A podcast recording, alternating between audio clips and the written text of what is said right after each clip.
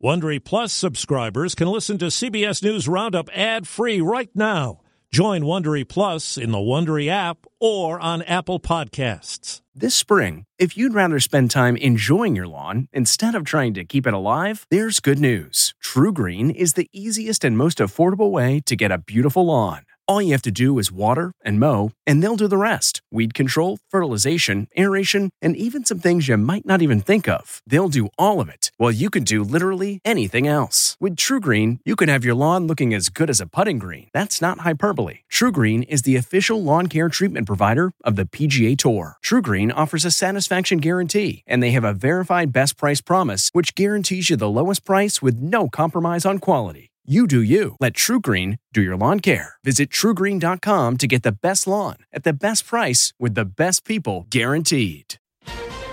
Second U.S. coronavirus death. We're in the process of investigating this situation as an outbreak. Airlines concerned. It could disrupt their ability to operate flights around the world. Mayor Pete bows out. I will no longer seek to be the 2020 Democratic nominee for president.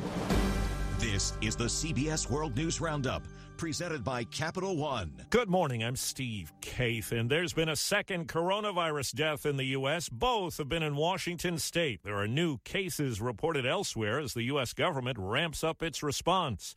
CBS's Jonathan Vigliotti says the concern in Washington state is that the virus may have been circulating there for weeks and attention's focused on a nursing home where sick people have been tested. This woman, who asked not to be identified, says her mom and aunt work at the Seattle area nursing home. My aunt has direct contact with patients. That's my concern. It's not just the two of them that's going to be affected, it's going to be the whole family. Over the weekend, health officials announced new infections in Washington state, Oregon, California, Illinois, New York, Florida, and Rhode Island.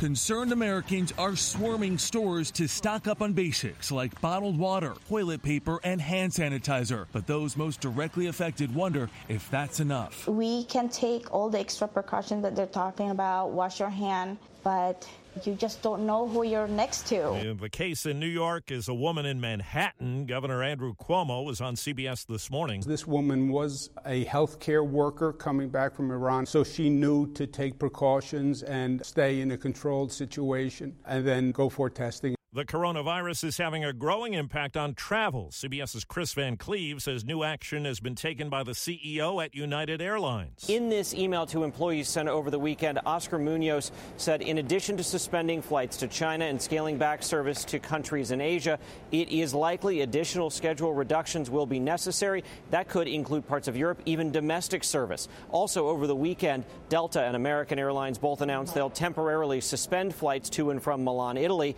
That comes as the State Department raised its travel advisory for two regions in northern Italy to level four. That's its highest level, urging Americans not to travel there. Well, let's check on the latest on the situation overseas. Correspondent Vicky Barker joins us live from the foreign desk in London. The EU has just raised its risk level. The virus continues to spread. More than 60 countries now affected worldwide. More airlines cutting links to Milan, Italy, where public gatherings have been banned. The virus also spreading fast in Iran, where one of the Ayatollah's top advisors has died, and in South Korea, where the head of the secretive Christian sect at the heart of his country's outbreak has knelt in apology to the nation. Schools closed in Japan, the Louvre closed again today in Paris, and most experts say things will get worse before they get better. Steve? Well, the Democratic presidential field has thinned just ahead of tomorrow's Super Tuesday showdowns. CBS's Ed O'Keefe tells us a candidate who surged out of nowhere is now out. The path has narrowed to a close. Former Mayor Pete Buttigieg, the first openly gay candidate for president, brought his historic candidacy to an end in his home state. The best way to keep faith with those goals and ideals is to step aside and help bring our party and our country together. Buttigieg has argued that if Senator Bernie Sanders is the nominee, it could hurt Democrats in the House and Senate. Speaking in Los Angeles, Sanders said he knows that some Democratic Party leaders are now trying to block his rise. But he encouraged Buttigieg's supporters to join him. I just want to welcome all of his supporters into our movement. But CBS's Major Garrett says Buttigieg's supporters might line up more with Joe Biden, who won South Carolina Saturday. If the Democratic Party is looking to consolidate, Joe Biden is the person most likely to get that consolidation metric or that idea. But this is the real key for the Biden campaign. It has got to get better faster. It's got to take this momentum from South Carolina, add the Buttigieg supporters and donors if it can, very rapidly. Well, Super Tuesday marks the first time Mike Bloomberg will be on Democratic ballots. He has spent hundreds of millions on ads, and he told 60 Minutes I'm making an investment in this country. I, my investment is I'm going to remove President Trump from 1600 Pennsylvania Avenue or uh, at least try as hard as I can. At a church in Selma, Alabama, some in the audience turned their backs on Bloomberg as he neared the end of a 10 minute speech. Two days after the U.S. signed a historic agreement with the Taliban, there's a snag. CBS's Cami McCormick is at the Pentagon. The Taliban now says it won't participate in Afghan to Afghan talks until 5,000 of its prisoners are released. That's something Afghan President Ghani is now resisting. These talks were the next step in the peace process and another step toward bringing U.S. forces home. South Korean officials say North Korea fired what appears to be two short range ballistic missiles into its eastern sea. The launches come just a couple of days after North Korea's state media reported the leader, Kim Jong un, supervised an artillery drill. In Israel, for the third time in less than a year, it's election day. CBS's Robert Berger is in Jerusalem. Prime Minister Benjamin Netanyahu and his rival Benny Gantz are facing off again after two inconclusive elections last year. Netanyahu has been hurt by corruption scandals. Morally speaking, having a prime minister that is dealing with criminal investigations is a problem for me. But his base is loyal. Netanyahu has been a great leader for many years. He did the best to serve this country. Polls show a virtual tie and continuing political stalemate. Robert Berger, CBS News, Jerusalem. When it comes to strong TV ratings, Judge Judy rules. You are about to enter the courtroom of Judge Judith Sheindlin. But in an appearance on today's Ellen show, she reveals the next season of Judge Judy will be the last. Now they have 25 years of reruns. So what they decided to do was to sell a couple of years worth of reruns. But I'm not tired. So Judy Justice will be coming out a year later. It's not clear if that's a new syndicated program or where viewers will be able to see it. Judge Judy is the highest paid TV personality, earning $47 million a year.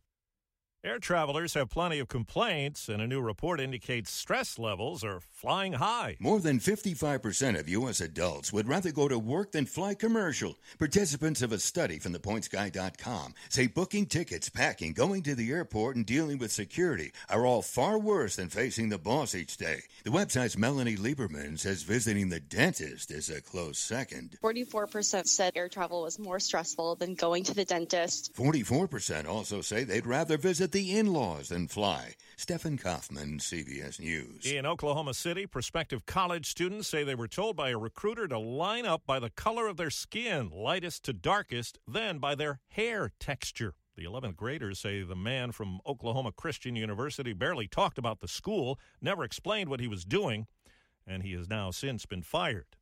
That's the World News Roundup. I'm Steve Kathan, CBS News. If you like CBS News Roundup, you can listen early and ad-free right now by joining Wondery Plus in the Wondery app or on Apple Podcasts. Prime members can listen ad-free on Amazon Music. Before you go, tell us about yourself by filling out a short survey at wondery.com/survey. The Hargan women seemed to have it all. We were blessed. My mom was amazing. But detectives would soon discover inside the house there were the bodies of two women. A story of betrayal you would struggle to believe if it wasn't true. I am just praying to God. This is a sick joke.